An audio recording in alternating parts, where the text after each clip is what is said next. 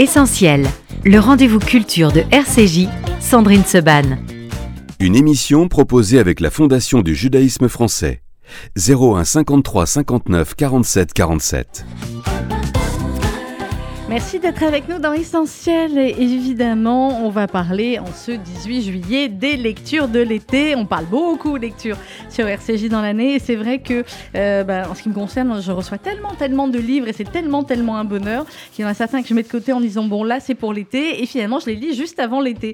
Et c'est le cas du vôtre, Tony Béard. Bonjour. Bonjour Sandrine, merci de me recevoir. Merci d'être avec nous. On n'empêche pas une étoile de briller. C'est aux éditions Charleston. Dans quelques minutes, nous rejoindra euh, Ariane Bois euh, pour euh, elle Le Monde d'Anna aux éditions également Charleston, dont c'est la fête aujourd'hui. Et euh, ensuite, en fin d'émission, nous serons avec Valentin Musso, L'homme du Grand Hôtel, aux éditions du Seuil.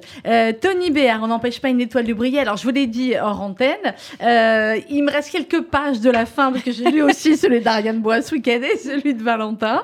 et les trois sont un bonheur et il y a plein de points communs. Donc, vous me spoilez pas la fin, parce que Max et Sacha, on s'y attache énormément. Alors, racontez-nous qui sont Max et Sacha et euh, quel est finalement le, euh, le, début de cette histoire qui se déroule euh, en parallèle sur plusieurs années et avec des personnages effectivement entre 2021 et au début des années 60. Exactement. Alors Max et Sacha, ce sont mes personnages principaux. Max s'appelle Max Dahan et Sacha s'appelle en réalité Alexandra Volkovski. Mmh. Et c'est Max qui lui trouve son surnom. Il va l'appeler Sacha euh, parce qu'elle est d'origine russe et son père l'appelle Sacha dans l'intimité. Et Sacha euh, est une jeune femme euh, assez solitaire, n'a pas beaucoup d'amis et elle rencontre Max sur les grands boulevards en 1966, à l'époque euh, du golf drouot, à l'époque du rock and roll, à l'époque où toute la jeunesse rêve d'Amérique, rêve de rock, de partir. Et euh, Max et Sacha ont un point commun, ils adorent tous les deux le rock et ils adorent tous les deux, ils rêvent tous les deux d'Amérique. Et c'est comme ça que tout va démarrer. Alors, au début, avec une, une amitié, mais évidemment, enfin, elle, elle, est beaucoup plus consciente du coup de foudre. Et puis lui, qui est quand même un peu un séducteur, il, sent qu'il s'il succombe à Sacha, il va se passer autre chose. Et ça, effectivement, c'est toute l'histoire euh, d'amour du, du, livre. Et Sacha a euh, une originalité euh, aussi pour une, pour une fille. Elle fait de la musique, elle est batteuse. Sacha est batteuse, elle, elle, joue de la batterie, elle est une très bonne batteuse. En fait, l'histoire commence en 2021 au, jeu, au départ. Et euh, Sacha, qui est aujourd'hui une, euh, une femme assez, qui a 75, 73 ans, sonne à la porte de chez Max. Mhm. Et, euh, mais Max n'est pas là. Et elle, à l'étage juste en dessous, habite la fille de Max qui s'appelle Doria, qui est une jeune femme assez curieuse, qui monte et qui voit qu'il y a une femme très charismatique comme ça, très belle, très charismatique sur le palier de son père, qui lui dit Je suis une amie, une amie de votre père. Et euh, Sacha, qui est euh, Doria, qui est très curieuse, la fait rentrer chez Max. Et Sacha commence à lui raconter toute leur histoire, un peu comme la vieille dame dans Titanic. Alors, est-ce qu'on peut dire que, je crois qu'on peut, hein, parce que c'est le début du livre, que Sacha, effectivement, est très connu, c'est une ah star. Sacha est et une que, star. Euh, effectivement, quand euh, Doria n'a pas trop confiance en se disant je vais pas faire rentrer une fille que je connais pas, euh, voilà, elle enlève, Sacha enlève sa perruque, ses grandes lunettes et elle dit ah, ah, c'est Sacha Volcan, qui est donc une, vraie ah. star. Comment cette star. a connu son père, etc. C'est, ça va être toute l'histoire en fait de, de, du livre. c'est votre septième roman, Tony Béard. Qu'est-ce qui vous a incité à raconter finalement à la fois une histoire d'amour, mais aussi une histoire dans le, dans le temps comme ça, puisqu'on passe de la France des années 60 à, à mai 68, on va aux États-Unis, on est dans le, dans le cœur du, du hippie, après on revient en France, etc. Ce qui m'a, ce qui m'a donné envie d'écrire ce livre, c'est que Max est un personnage que je connais déjà, puisque euh, On n'empêche pas une étoile de briller fait partie d'une saga de quatre romans que j'appelle la saga Grand Boulevard, parce que mhm. ça se passe tous au 19 e boulevard Noir, sur les grands boulevards. Et euh, chaque roman peut se lire totalement différemment. Et Max est un personnage qui apparaît de manière récurrente. Et là, j'avais envie de lui, euh, de me plonger dans sa jeunesse. Donc, je savais certaines choses sur lui, qu'il avait été au Golf Draw et tout. Et, et, et je me suis dit, cet homme a un amour secret, je le sais. Et donc, c'est comme ça que Sacha est Sacha est arrivé. Ah ben voilà, m'envoyer les autres. Alors, Sacha, ben, c'est une jeune femme euh, différente déjà euh, pour l'époque. Euh, sa mère l'a abandonnée, donc c'est mhm. un vrai traumatisme pour elle. Elle a un père un peu évidemment détruit par la, la, la disparition de, de, de, sa femme, qui est peintre en même temps et qui lui aussi a sa part de secret. Lui, c'est un, c'est un Russe qui est arrivé euh, en France euh, dans les années 1910-1920. Euh, Il a connu la ruche, Chagall et tout. Et c'est un peintre. mais bon, un peintre ne gagne pas très bien sa vie, donc il est également mmh. chauffeur de taxi. Et c'est vrai qu'il est assez sombre, il aime bien oublier ses soucis dans la vodka. Et comme, comme certains Russes. Alors, on est en ligne également, Tony Baird, avec Ariane Bois. Ariane, bonjour. Bonjour. Merci d'être euh, avec nous, euh, Ariane. Alors, on va parler avec vous euh, du monde d'Anna, aux éditions Charleston également. Je vous présente, mais je crois que vous connaissez un peu Tony Béard qui est en mais studio. Oui, tout à fait. C'est une amie, on se connaît. Alors, on est en plus de la même origine judéo-espagnole. Hein. Alors, voilà. Alors, ce qui est dingue, c'est que je vous avais mis toutes les deux dans la même émission parce que je voulais absolument traiter de ces deux livres et qu'il ne me restait plus que deux émissions avant les vacances. Et que, en lisant vos livres à toutes les deux, que j'ai adoré ce week-end, je me suis dit, mais effectivement, en plus, il y a plein de points communs euh, entre euh, vos héroïnes. Entre nos univers. Exactement, votre, entre vos univers, puisqu'on est complètement dans l'univers aussi euh, des Juifs originaires de, de, Turquie. Alors, Ariane Bois, Le Monde d'Anna, qui est un livre vraiment splendide. Merci d'avoir insisté pour que je le lise et que je vous reçois vraiment. Parce je que bien qu'il allait vous plaire. Mais oui, ben voilà, ils me plaisent tous, mais c'est vrai que voilà, Hannah et, et Susan. Alors là, on est au tout début de, la guerre. Je vous laisse nous présenter vos deux héroïnes et, euh, et vous aussi, eh bien, euh, le point commun avec, avec Tony Béard, c'est que c'est une histoire d'amitié aussi très forte entre ces deux petites filles qui va se poursuivre pendant des années, s'interrompre, revenir, on dira pas tout, et qu'elles vont elles aussi traverser la grande histoire. Oui, tout à fait. Anna a 9 ans, elle rencontre Susan qui en a 10 euh, grâce à une écharpe rouge. Elles habitent dans le 11e arrondissement de Paris, euh, dans la rue Popincourt. Vous savez, la rue Popincourt, c'était vraiment euh, le quartier des, des judéo-espagnols avec la langue, les cafés, il y avait des juifs du Levant, il y avait la Grèce, la Turquie. Enfin, c'était vraiment un quartier extrêmement vivant vers la rue Sedaine, la place Voltaire, la rue Bafroy. Et donc, Anna et sa famille viennent de là. C'est des Juifs euh, qui viennent de Turquie. Et la mhm. famille de Suzon, elle, ce sont des Français de, de, de la Creuse. Et Anna et Suzon vont se lier d'amitié. Euh, mais nous sommes en 39 et euh, la guerre, la guerre se déroule. Et donc les petites filles vont assister à, impuissantes à, la montée de, à la montée des, des dangers. Et Anna et Suzon, au début, ne comprennent pas très bien ce qui se passe autour d'elles. Et puis finalement, elles vont, grâce à leur amitié, surmonter de nombreuses difficultés. À un moment donné, Anna va s'en aller, mais elles vont se retrouver et euh, elles vont être dépositaires toutes les deux d'un secret, un secret qui va euh, séparer les familles. Alors, euh, les parents de, de Hana, c'est Chaim et Cécile, des juifs euh, originaires de Turquie. Et il y, euh, y a ces phrases, effectivement, et on est à la fin de, de, cette semaine spéciale que nous avons consacrée aux 80 ans de la rafle du Veldiv, avec les, les commémorations également hier. Et, et dit à un moment donné, il veut partir à, la guerre, et sa femme lui dit, mais enfin, t'es pas obligé, t'es citoyen turc, t'as pas à te mêler de cette guerre.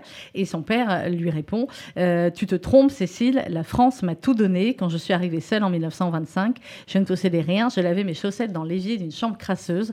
J'ai dû travailler, m'accrocher, porter. Aujourd'hui, nous avons une belle boutique. Tu gagnes ta vie comme couturière. Notre fille est française. Fini l'exil. Nous ne sommes plus de passage. Je dois servir ce pays, me montrer digne de lui, me battre avec les autres. Euh, oui, c'est ce que me redisait mon grand-père. Hein. Mon grand-père est arrivé dans ces années-là euh, à, à, à, Paris et j'ai toujours su que j'écrirais sur sur ce sujet parce que euh, ça me paraissait absolument incroyable de quitter la Turquie, d'arriver à Paris, de reconstruire une vie, euh, de vivre l'exil et puis finalement avec la guerre de retourner à Istanbul puisque de nombreux juifs turcs ont eu cette chance de pouvoir euh, rentrer à Istanbul et donc d'être d'être protégés oui, de cette manière. Ça effectivement c'est ce, ouais, ce qui est très intéressant aussi Ariane parce que moi c'est une partie que, que je ne connaissais absolument pas. vous Tony Béard vous êtes né à Istanbul. Moi, je suis née à Istanbul et le cousin de mon père a vécu exactement la même chose que les héros de, que l'héroïne d'Ariane, puisque le cousin de mon père a été en France, ses parents avaient quitté euh, Istanbul et pendant la guerre, ils sont allés se réfugier euh, en Turquie, à Istanbul, dans l'appartement de mon père pendant la guerre. Les, Juifs de Turquie, racontez-nous un petit peu, et vous, Tony, euh, qui êtes né à Istanbul, et vous, euh, Ariane, euh, pourquoi est-ce que vous avez voulu faire situer justement votre, votre histoire dans cette famille juive turque? Ariane d'abord. Alors d'abord parce que je voulais rendre hommage à, mes grands-parents et puis surtout je voulais euh, montrer, comme vous l'avez dit, quelque chose qui est complètement inconnu euh, dans la Seconde Guerre mondiale. On a l'impression qu'on connaît tout sur cette guerre, mais en fait il y a plein de, choses qu'on ignore et donc euh, surtout le, rôle de la Turquie. Vous savez, en 14, bah, la Turquie était l'alliée de l'Allemagne, mais en 40 elle était neutre et elle a refusé la discrimination envers tous ses citoyens. Mais à partir de l'hiver 44, en fait, les nazis ont demandé tous les juifs et les juifs turcs aussi. Et c'est à ce moment-là que le consulat de Turquie à Paris a organisé des trains du retour. Il y en a eu huit.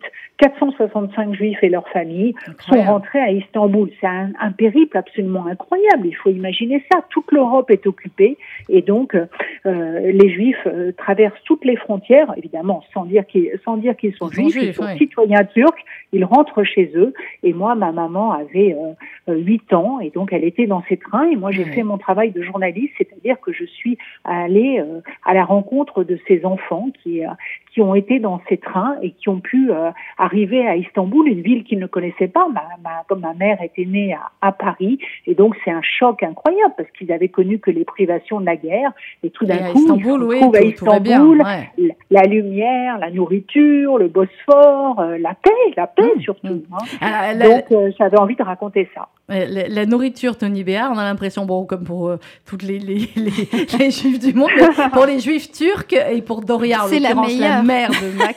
Ah, je ne sais pas. Je ne sais pas. Vous n'avez rien amené l'une ni l'autre ce matin. Je ne sais pas.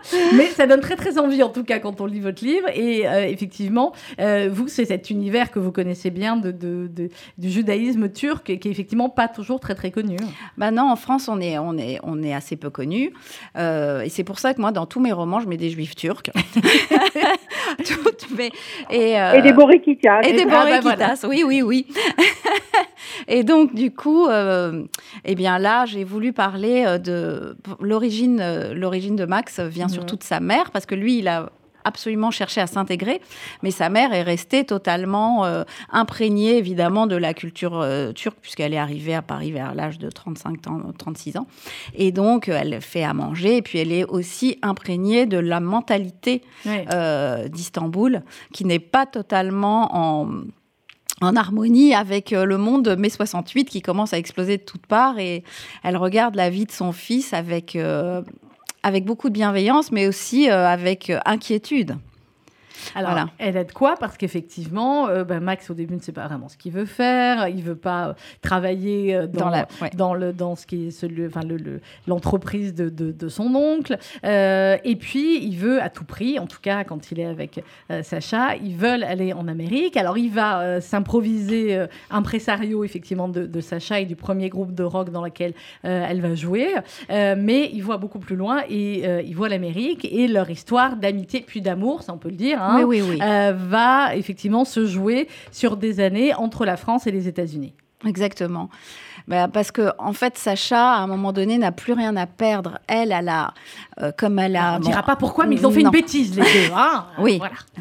ils ont fait un mauvais coup. mais voilà. ils ont fait une bêtise pour pouvoir partir. Et elle, c'est vraiment euh, très puissant, alors que Max a quand même euh, plus d'attaches. Hmm. Il a sa mère déjà, il a sa famille, il a ses meilleurs amis, et lui, il a déjà quitté un pays et il sait ce que c'est de s'intégrer. Et donc, pour lui, de repartir à zéro et de, et de s'intégrer et de refaire tout le boulot aux États-Unis, pour lui, c'est moins évident.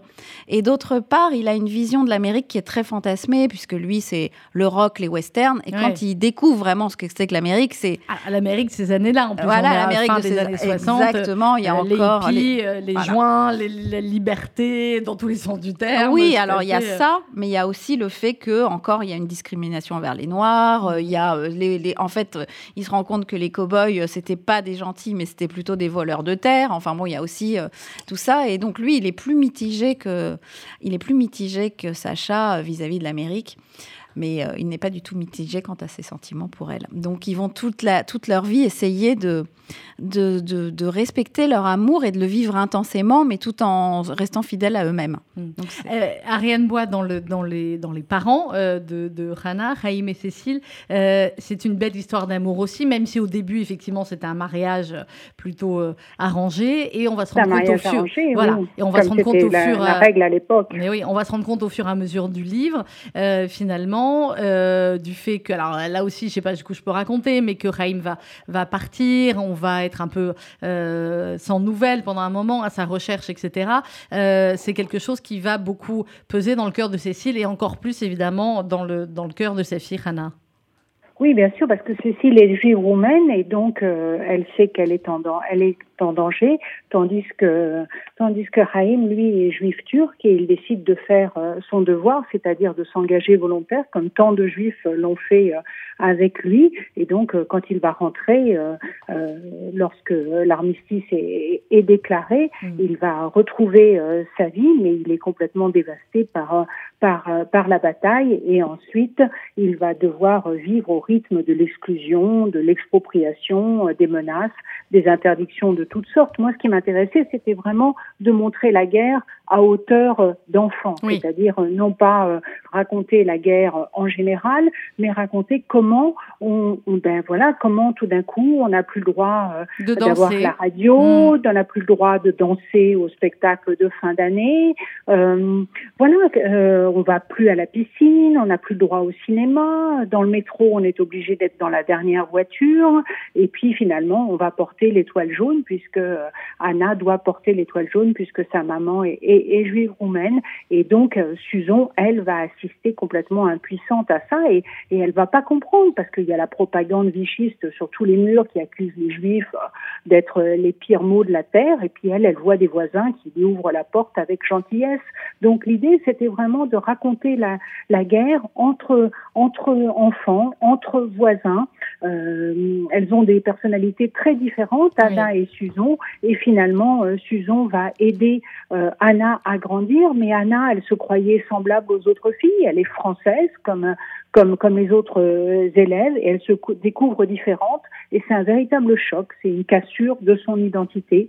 Donc euh, c'était quelque chose qui me tenait à cœur puisque euh, c'est d'abord une histoire familiale, mais c'est aussi une histoire dont on parle peu. Les judéo-espagnols, ils ont une culture orale. On parle très peu de ce qui leur est arrivé pendant la guerre. Et moi, j'ai rencontré un gosse du 11e qui m'a raconté euh, ben, la rue Popincourt, la synagogue El Siete, qui est restée ouverte d'ailleurs pendant toute la guerre, les cafés, l'ambiance. Et je me suis dit que c'était euh, un monde disparu euh, avec des possibilités extrêmement romanesques. Et en tout cas, j'ai eu beaucoup de plaisir à l'écrire. Ah, on a beaucoup de plaisir à le lire aussi. Alors, on va marquer une première pause musicale et on continue ensuite d'échanger avec vous. Ariane Bois pour euh, Le Monde d'Anna, c'est aux éditions Charleston et Tony Béard. On n'empêche pas une étoile du briller aux éditions aussi Charleston. Il y, a un peu, il y a beaucoup de musique aussi dans votre livre, Tony Béard, parce que forcément au début, c'est toute l'atmosphère du golfe Dro. Et puis, et puis ben, il y a cette chanson qui va si bien finalement à toutes les mères et aux mères juives encore en particulier, aussi bien celle du livre d'Ariane que les vôtres, Tony. C'est la chanson de notre ami Joe Moustaki qui nous manque tellement, Les Mères Juives, Georges Moustaki sur RCJ. Magnifique.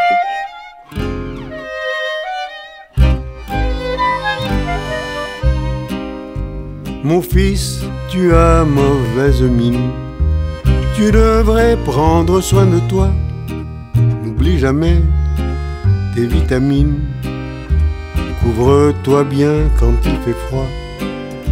Je sais que tu n'as plus neuf ans mais tu es encore mon enfant.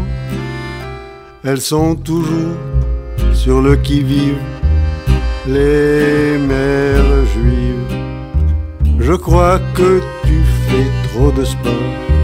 On dit que ce n'est pas très sain, c'est dangereux, tous ces efforts. En as-tu réellement besoin? Je sais que tu n'as plus 15 ans mais tu es encore mon enfant. Elles sont inquiètes et émotives, les mères juives. Je t'ai acheté deux cravates. Tu as mis la bleue avec des pois quand tu es venu pour le Shabbat. Pourquoi l'autre, elle ne te plaît pas? Je sais que tu n'as plus vingt ans, mais tu es encore mon enfant. Elles sont parfois bien excessives, les mères juives. Dans ce manteau que j'ai fait pour toi, tu serais avocat ou docteur, tu aimes mieux faire le chanteur et me quitter pendant des mois.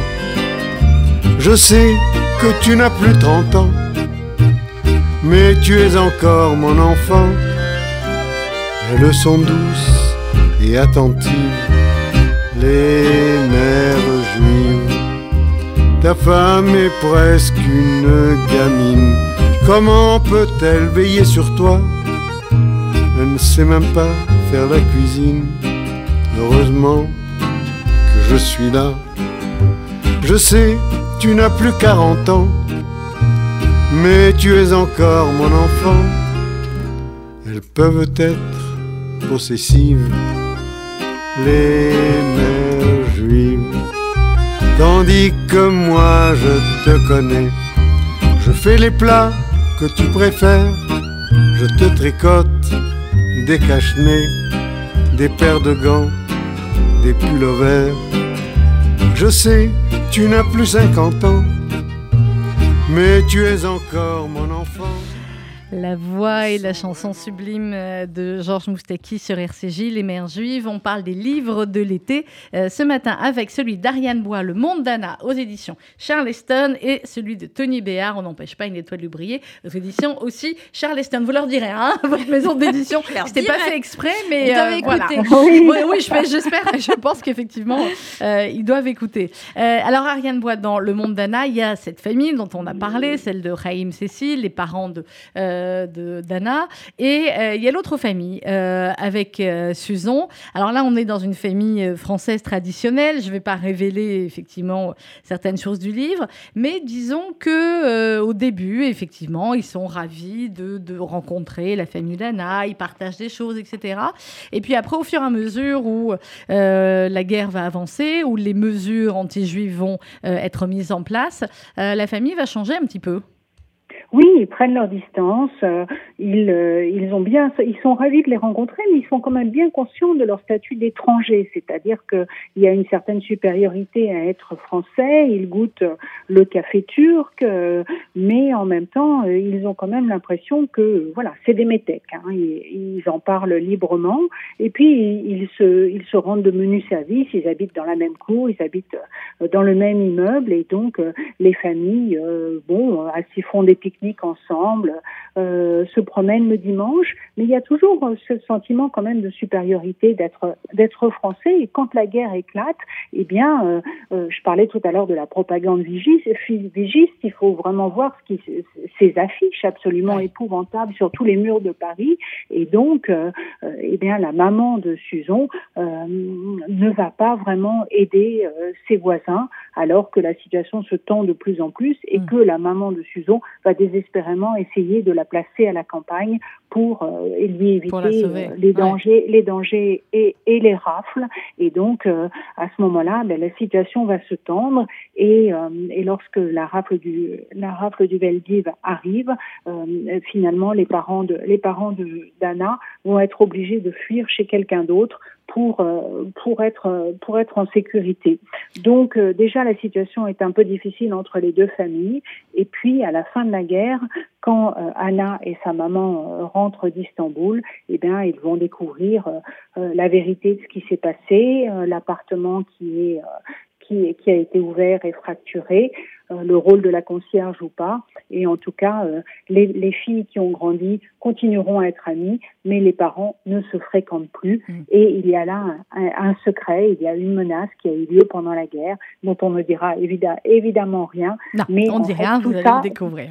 Voilà, mais tout ça va en fait euh, provoquer effectivement une rupture en, en, entre les familles. Moi, ce que je voulais raconter aussi, c'était cette génération euh, euh, qui arrive après la guerre et qui est complètement dopée par, par la paix, parce que ils avaient 15-16 ans au sortir de la guerre, hein, comme, comme Anna, et, euh, et je m'intéressais à, ben voilà, à la manière dont on revit après les deuils, après l'absence. Vous savez, le 11e arrondissement a été euh, l'arrondissement le plus touché par les déportations. Hein. Voilà, on se rend compte au retour de la guerre, elles disent la, mesure de l'horreur dans le quartier où il manquait telle famille, telle famille, telle famille. 7000 déportés dans le 11e, dont plus de 1000 enfants. Hein. La rue Keller a été L'école de la rue Keller a été l'école la plus touchée, euh, la plus touchée euh, à, à, Paris, et donc euh, ben, il faut se reconstruire. Comment on, comment on vit quand on est adolescente dans une communauté juive qui est rendue complètement exsangue par l'absence, et puis surtout adulte, qu'est-ce que quelle voie on décide de suivre? Et moi, mon personnage de Anna,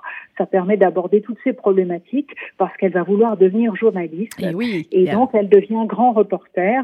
C'est un hommage à ma mère qui est qui était grand reporter et c'était vraiment l'âge d'or du journalisme. Vous savez, c'était François. Mais oui, hein, c'était Pierre Lazareff, c'était euh, turc, euh, voilà, Lazareff, Philippe Labro, euh, avec avec le rôle très important de François, de de l'Express, du Parisien, et donc c'est véritablement une génération qui n'a peur de rien et qui décide de, de lutter contre tous les tabous. voilà, aussi bien Simone Veil, Badinter que. Alors c'est tous ces personnages-là effectivement qu'on va voir au fur mesure Ils arrivent, voilà. Euh, du, livre. Euh, il y a cette phrase à un moment, euh, c'est dingue quand même, de, la, de Micheline Dupuis qui dit Non, bah écoutez, je peux rien faire pour vous aider. Et puis pour qu'on vous embête comme ça, vous, les Israélites, il y a forcément une raison. Voilà. alors, Tony Béard, dans, On n'empêche pas une étoile de briller, on l'a dit, il y a cette relation entre Max et Sacha, et vous aussi, eh bien finalement, l'histoire d'amour, l'histoire, on va dire, romanesque, est aussi prétexte à défiler, en fin de compte, tout ce qui s'est passé euh, en France et aux États-Unis des années 60 jusqu'à euh, jusqu'à aujourd'hui.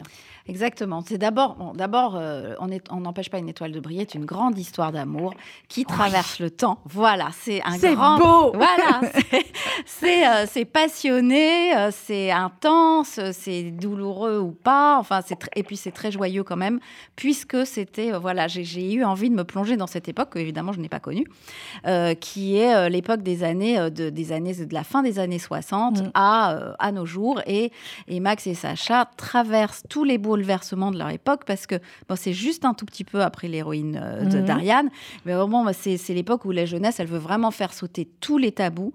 Et c'est vrai qu'ils étaient encore euh, dans les années 50 très euh, la France elle était encore restée mentalement dans les au 19e siècle disons au niveau des filles et des garçons. Et là c'est la libération sexuelle c'est elle devient très libérée Sacha aux États-Unis hein, comme tous les bah, autres hein, voilà c'est, la libération bah, parce que bon il fallait quand même un petit peu on est, ils étaient tout fait un peu. Et puis, euh, et, c'est l'âge où on expérimente un peu tout, euh, beaucoup de choses.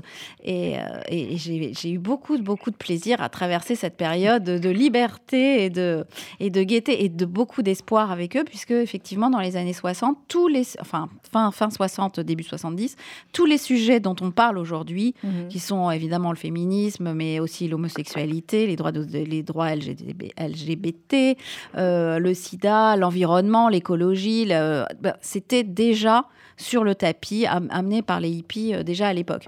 Donc je trouvais ça intéressant. Avec effectivement dans l'environnement de Max Dahan, on l'a dit, il y a cette mère euh, incroyable, Doria, et puis euh, il y a les copains aussi, certains très typiques, on va dire, des, des, des, juifs parisiens de l'époque. le vendredi soir, c'est couscous suivi du poker. Ce qui n'est pas hyper, hyper shabbatique pour les plus religieux qui écoutent, mais, voilà. mais qui est quand même voilà. assez classique. Assez, assez classique chez certains.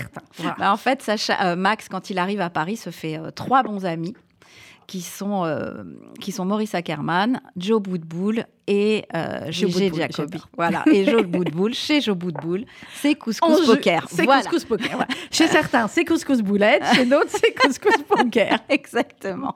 Et toute leur vie, jusqu'à la fin, quand ils ont les cheveux blancs et tout, il joue au poker le vendredi soir. Bah, vous savez quoi Il y a des traditions qu'il ne faut pas, euh, euh, qu'il faut pas lâcher. Mais là aussi, c'est euh, c'est un ode, une ode, pardon, effectivement, à l'amour, évidemment, votre livre, Tony Béard. Mais comme dans le livre du Mondana aussi, c'est une ode à l'amitié qui résiste à tout et qui permet de surmonter beaucoup d'épreuves. Exactement. Et parfois, les amis doivent faire des choix Euh, ils les font.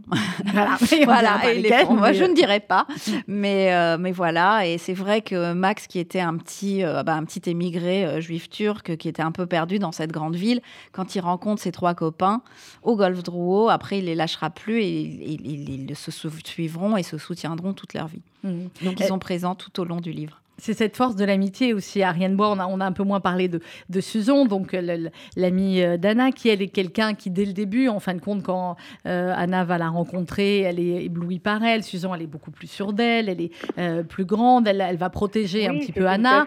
Ouais. Euh, même même à l'école, quand certains vont embêter Anna, c'est Susan qui prend le qui prend le dessus. Donc c'est elle aussi qui va voilà faire en sorte que, que Anna grandisse. Exactement, elle se rencontre avec une écharpe rouge, euh, voilà, une écharpe rouge qui leur sert de, qui sert vraiment de fil rouge dans le livre.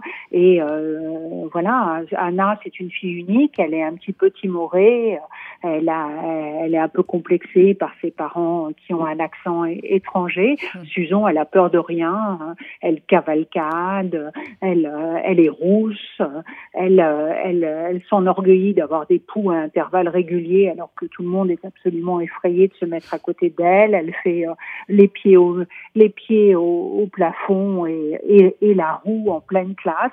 Et donc, elle, est complètement, euh, Anna est complètement subjuguée par cette petite, par cette petite fille, cette grande fille qui va la prendre par la main et qui va vraiment être effectivement euh, sa protectrice, d'abord contre la méchanceté des, des, autres filles, et puis surtout au fur et à mesure de la propagande de la guerre, euh, de l'antisémitisme euh, qui, qui est euh, aussi en classe, qui est aussi à, à, à l'école, et donc elle va euh, euh, eh ben, euh, la, la, la, la prendre sous son aile, la protéger, euh, tabasser les, les autres filles qui Mm. se permettent de la critiquer, et puis finalement apporter une touche de fantaisie et une touche de gaieté dans une enfance qui n'est pas forcément facile, puisque la famille de la famille de Anna eh bien subit subit tout ça sans véritablement savoir où ça va s'arrêter dans une espèce de dans une espèce de, de terreur parce que euh, s'ils ont des papiers ils restent des juifs étrangers et donc euh, ils savent très bien euh, le la brûlure de la brûlure de l'exil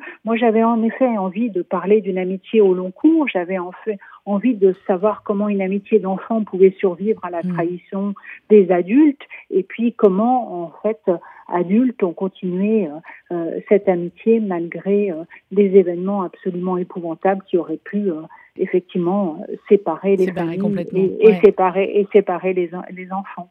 Eh, Voilà, ce c'est dites. largement autobiographique, hein, Ouais. c'est vraiment une histoire familiale. Ben, on l'a bien, on l'a bien compris. Quand vous parlez à Ariane Bois de, de brûlure de l'exil, c'est le cas aussi, hein, Tony Béard, dans, le, euh, dans votre livre, même si c'est dit de manière plus, euh, plus gaie finalement, avec, euh, avec Doria, avec sa cuisine, avec le père aussi, et qui lui est exilé russe. C'est Mhm. euh, c'est cette douleur-là aussi d'avoir quitté son pays.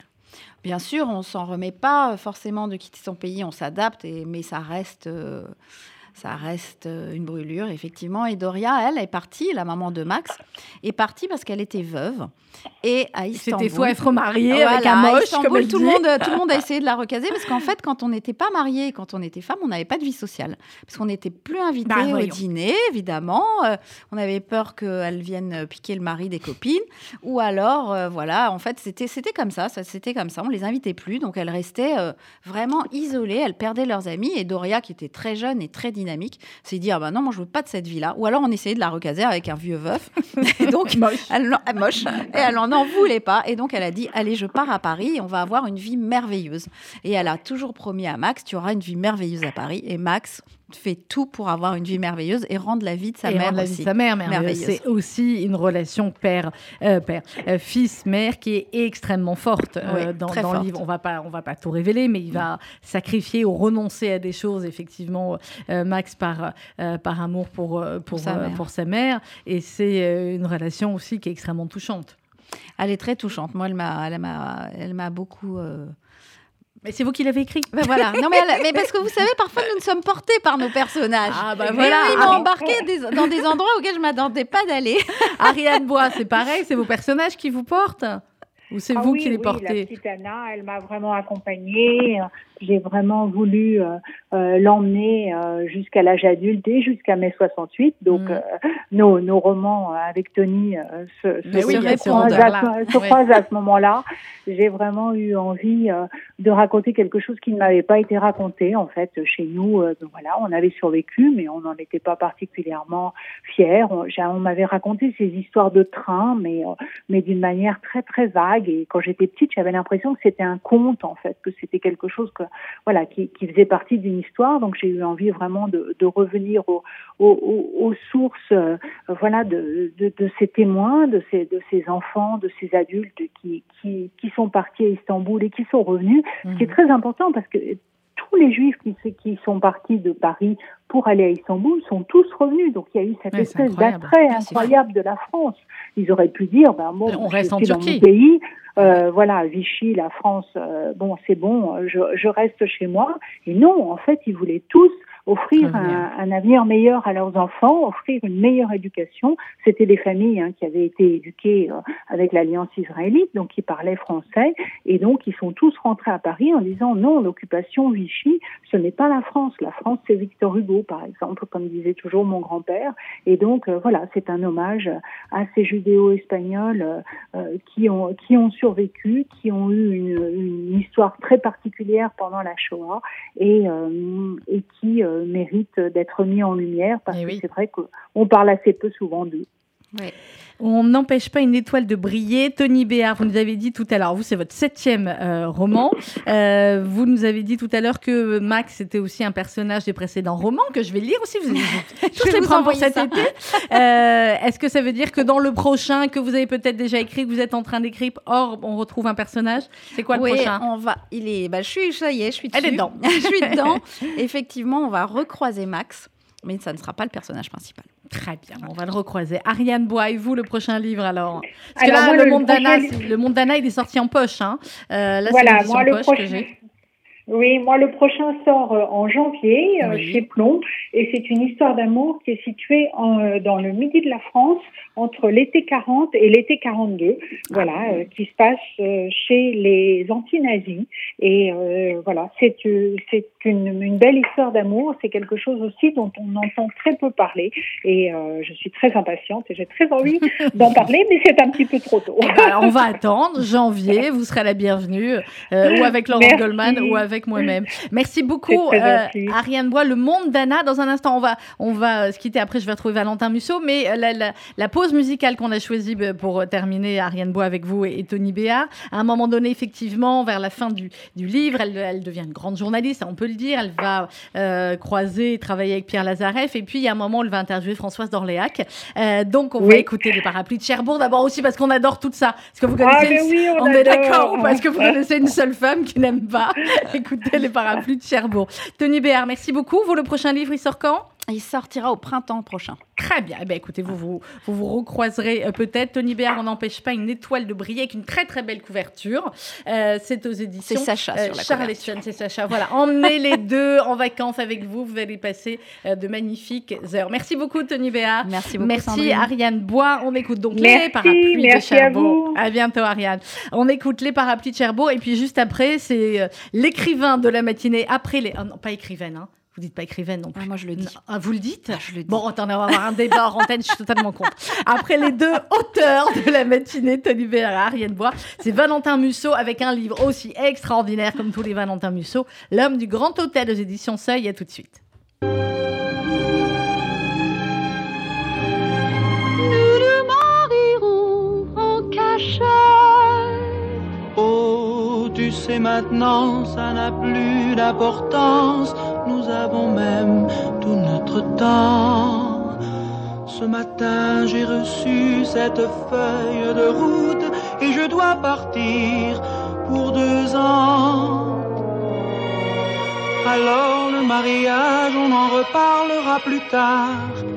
Avec ce qui se passe en Algérie en ce moment, je ne reviendrai pas d'ici longtemps.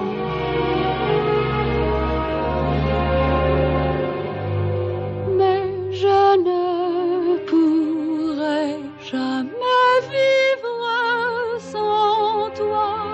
Je ne pourrai pas ne pars pas, j'en.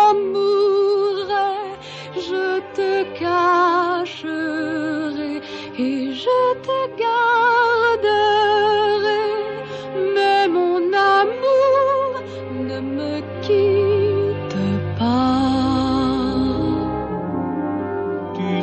Bien que ce n'est pas possible. Ne te quitterai Mon amour, il faudra pourtant que je parte. Tu sauras que moi, je ne pense qu'à toi, mais je sais que toi, tu m'attendras.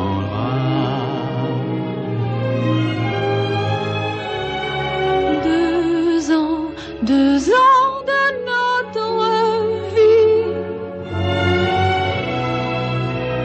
Ne pleure pas, je t'en supplie.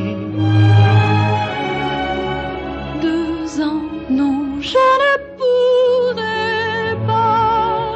Calme-toi, il nous reste si peu de temps, si peu de temps, mon amour, qu'il ne faut pas le gâcher.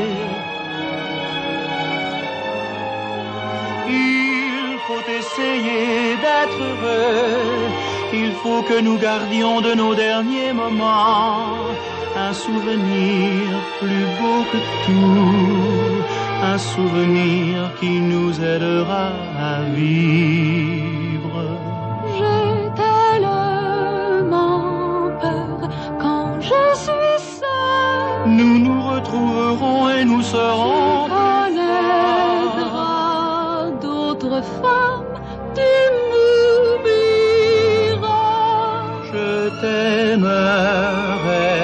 jusqu'à la fin de ma vie. Guy, je t'aime, ne me quitte pas.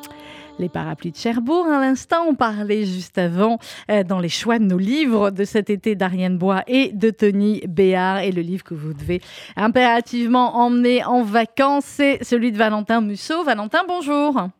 Bonjour. Merci beaucoup d'être avec nous ce matin. Je suis ravie de vous retrouver. On est fan ici, comme vous le savez, de vous, de vos livres. Et une fois encore, vous nous avez beaucoup, beaucoup énervé euh, avec L'homme du Grand Hôtel, aux éditions du Seuil.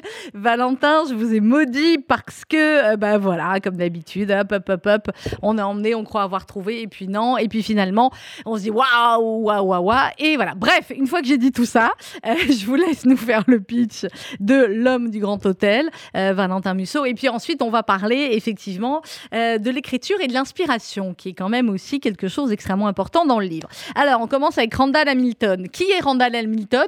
Ou plutôt, euh, comment ça se fait que Randall Hamilton ne sait pas qui il est? Bah oui, ça commence de manière un peu étrange puisque ce personnage, euh, qui est un écrivain très célèbre, hein, c'est un des plus grands écrivains des États-Unis, se réveille dans une chambre d'hôtel. Il ne sait pas ce qu'il fait là et pire, il ne sait même pas qu'il est auteur à succès. Et donc, il va mener euh, une sorte d'enquête dans cet hôtel qui vit un petit peu en autarcie pour découvrir qui il est vraiment. Et la particularité du roman, c'est qu'on va suivre en parallèle un deuxième personnage, euh, qui lui aussi est écrivain, mais alors qui n'a pas du tout le même succès. Hein. Il s'appelle Andy et il passe ses journées euh, dans, un petit appartement à écrire. Et tous les éditeurs refusent son manuscrit. Et, c'est- et en plus de ça, alors il a un certain talent, mais il n'a absolument aucune inspiration. Et bien embêtant quand on est écrivain. Oui, on est d'accord. J'imagine que il vaut mieux effectivement euh, en avoir. Alors tout le livre, euh, L'homme du grand hôtel, euh, Valentin Musso, va se dérouler entre ces deux personnages et cet apprenti écrivain, Andy, va trouver. Alors on va voir. Vous allez me dire jusqu'où on peut aller pour dévoiler cela, mais il va trouver finalement un moyen d'avoir de l'inspiration. Et oui, et ce moyen-là, c'est qu'en fait, il a l'habitude de piller un peu la vie des, perso- des personnes qui l'entourent et il va entreprendre de séduire une jeune femme parce qu'il a dans la tête d'écrire un roman d'amour, un roman sur la vie de couple et il n'a jamais vécu avec personne et donc il séduit cette jeune femme qui s'appelle Abigail, qui est une comédienne, pour euh, s'inspirer de leur relation et pouvoir enfin écrire le livre dont, dont il rêvait. Évidemment, en faisant ça, bah, il va provoquer euh, des drames dans sa propre vie et même euh, au-delà de sa propre vie. Hein puisqu'on se doute bien que les deux histoires dont j'ai parlé vont finir par se, par se Croisé, rejoindre. mais oui. Et oui, par se croiser, euh, assez tardivement d'ailleurs dans, dans le livre. Oui, oui. Et, et c'est de leur rencontre que naîtra euh, la, les, différentes révélations du livre. Parce qu'il y a quand même plusieurs twists dans le roman. Oui. C'est un roman que j'ai essayé vraiment de, de, de, construire de manière assez minutieuse euh, pour, pour être capable, comme ça, de, dans le dernier tiers, de vraiment emmener le lecteur retourné. dans une course ouais. folle voilà, et essayer de le surprendre. Euh, on dit d'où Valentin Musso, et c'est vrai que vous êtes l'un des meilleurs auteurs de thrillers psychologiques de votre génération, je dirais même sur plusieurs générations. Euh, mais ce Randall, effectivement, Hamilton, il y a une atmosphère très particulière euh, dans ce grand hôtel dès le début, effectivement. Alors lui, il se demande ce qu'il fait là, il comprend pas qui il est. Puis au fur et à mesure, effectivement, il y a son attaché de presse qui arrive, il y a son éditeur. Enfin, il va comprendre au fur et à mesure, même sans y croire. Mais il y a aussi une atmosphère un peu étrange hein, dans cet hôtel. Oui, l'atmosphère. Moi, j'ai toujours beaucoup aimé les hôtels dans les romans et dans les films. Hein. Alors, il y, a, beaucoup de références dans le roman. Évidemment, l'Overlook, l'hôtel de, Shining. Oui. Il y a aussi des petites références à l'année dernière à Marion Bad, qui est un film que j'aime beaucoup. Et donc, ce, cet hôtel est un peu un voilà, c'est un lieu clos. Euh, les, les, différents euh, employés euh, sont un petit peu comme des acteurs qui jouent un rôle. Mm. Et, et, donc, c'est un personnage à, à part entière. Et donc, j'ai glissé pas mal de références à la culture et à la littérature populaire, qui est, un peu cette littérature et cette culture qui m'ont forgé, moi, quand j'étais adolescent, parce que je lisais beaucoup, je voyais beaucoup de films. Mais c'était euh, c'était aussi des, des, des, des, œuvres qui à l'époque étaient considérées comme de pur divertissement. Hein. Voilà, bah, Stephen King, moi je me souviens quand j'étais adolescent, il n'avait pas très bonne presse, hein, alors qu'aujourd'hui évidemment on le célèbre comme un des plus grands auteurs du XXe siècle. Mais euh, c'est un petit peu aussi à, à toutes ces œuvres-là que j'ai voulu rendre hommage. Alors avec euh, aussi évidemment toute cette passion de, de l'écriture parce que vos deux personnages sont, euh, sont écrivains, Randall Hamilton donc l'écrivain le plus célèbre du monde et euh, on dit qu'il rêve lui d'y, parvenir et c'est donc aussi de votre part Valentin Musso tout un, un, jeu et tout un tas de réflexions sur ce que c'est que d'écrire, ce que c'est que d'être écrivain, ce que c'est d'être publié et ce que c'est d'être reconnu. Oui, complètement. Bah, ce livre m'a vraiment permis de me, pencher sur ma propre activité, en fait, hein. de réfléchir à, voilà, à l'origine de l'inspiration, euh, au moment aussi de doute, parce qu'il y a toujours un moment où on doute dans l'écriture mmh. d'un roman. Il ne faut pas croire que c'est un long fleuve tranquille. Il y a des moments où on arrive au milieu et puis on se dit ah, est-ce que ça vaut vraiment le coup d'aller au bout? Est-ce que mon histoire est bonne? Voilà, et aussi à, cette satisfaction qu'on a de concrétiser une, idée qu'on avait en tête. Et puis je me suis un peu, alors c'est pas du tout un livre autobiographique, mm. mais forcément je me suis inspiré de quelques anecdotes que j'ai vécues pour, pour essayer voilà, de, créer au mieux ce monde de l'édition et des médias que je connais un peu.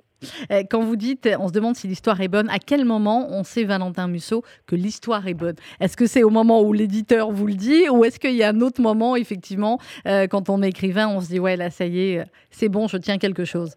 Ah, c'est le grand 8. Hein. Au niveau des émotions, l'écriture d'un roman, voilà. Alors quand on commence un roman, on est très enthousiaste parce que forcément, on vient d'avoir une idée. Euh, moi, quand j'ai eu l'idée d'Homme du Grand Hôtel, par exemple, je me suis mis à l'écrire quasiment le lendemain. C'était pendant le confinement il y a deux ans. Euh, voilà, on était enfermés. J'ai eu cette idée d'un homme qui est prisonnier d'une d'une cage dorée et je me suis mis de suite à écrire. Et puis on est un peu seul hein, quand on écrit. Hein. Donc euh, voilà, il y a toujours des moments où on s'est dit, euh, on, a, on a beaucoup de mal à avoir un regard critique en fait sur ce qu'on fait. Donc il faut très vite bah, le donner à lire à son entourage. Oui, alors en général, c'est vrai que quand votre éditeur vous dit, euh, voilà, c'est bon, ça m'a plu, là on est quand même rassuré. Euh, alors, il y a tout un tas de personnages secondaires en dehors de, Randall et de Andy. Euh, Andy, notamment, il y a euh, bien cette femme dont il va tomber amoureux ou dont au début il veut tomber amoureux pour pouvoir écrire. Et Abigail, effectivement, qui est une jeune comédienne qui, elle aussi, eh bien, espère percer. il va s'en servir, il va la manipuler, mais il va lui aussi être manipulé au bout d'un moment. Et oui, parce qu'en fait, il tombe dans son propre piège, parce qu'il va tomber amoureux de cette jeune femme, hein, qui, est, alors qui est comédienne, et ça a une vraie importance dans le roman, parce qu'elle est en train de, de répéter une pièce de Tchekhov qu'elle va bientôt jouer. Et donc, euh, le personnage d'Andy tombe aussi amoureux des personnes, du personnage qu'elle interprète sur les planches. Mhm. Donc, on a plusieurs niveaux comme ça de mise en abîme. On a, on a le roman, bien sûr, mais on a aussi l'univers du théâtre. Moi, j'ai toujours beaucoup aimé le théâtre et ça faisait longtemps que j'avais aussi envie d'exploiter euh, euh, cet art-là, parce que c'est vrai que je fais souvent référence aux romans et aux films, mais j'avais toujours laissé un peu de côté euh, cet aspect-là des choses, et en particulier mon auteur Tchekhov que j'ai que j'ai toujours lu euh, et que j'aime beaucoup. Qu'est-ce qui fait la différence finalement entre un Andy et un Randall Hamilton, euh, Valentin Musso? Ou ce qui fait la différence entre Valentin Musso il y a 15 ans et Valentin Musso aujourd'hui qui vend des, des, dizaines ou des centaines ou des millions, je ne sais plus à combien vous en êtes, de, euh, de livres. Euh, est-ce que la reconnaissance à ce point-là change complètement les choses? Je ne parle pas du fait d'avoir des articles ou d'avoir des millions de fans. Est-ce que ça change quelque chose dans l'écriture, dans la manière dont vous vous mettez à écrire? Vos histoires? Non, pas du tout. Pas du tout, parce que vraiment, quand, je commence un roman, c'est comme si c'était le premier. Hein. c'est Philippe Ross qui disait, euh, voilà, le médecin, quand il va dans son cabinet le matin, on lui demande pas de réinventer la médecine. Le romancier, lui, bah, il, doit, il doit repartir euh, de zéro à chaque fois.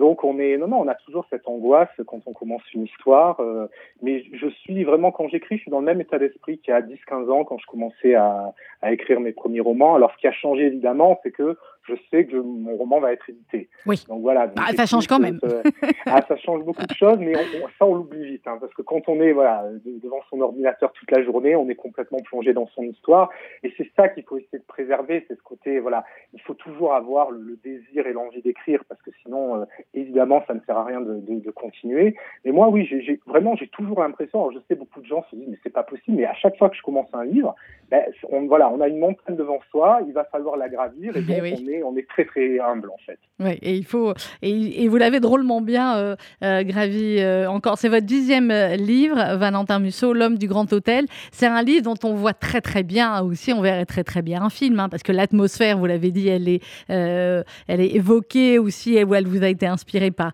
par certains films. Ça pourrait aussi très très bien devenir un chouette film. Hein. Ouais, absolument, absolument. Ah, bah, alors après le cinéma, tout est très long. Hein. Là, on est en train de travailler sur l'adaptation d'un de, mes romans qui s'appelle Une vraie famille. Oui. Donc là, je suis en train de relire la version 4 du scénario. Donc, euh, vous imaginez. Oui, je sais, c'est très très long.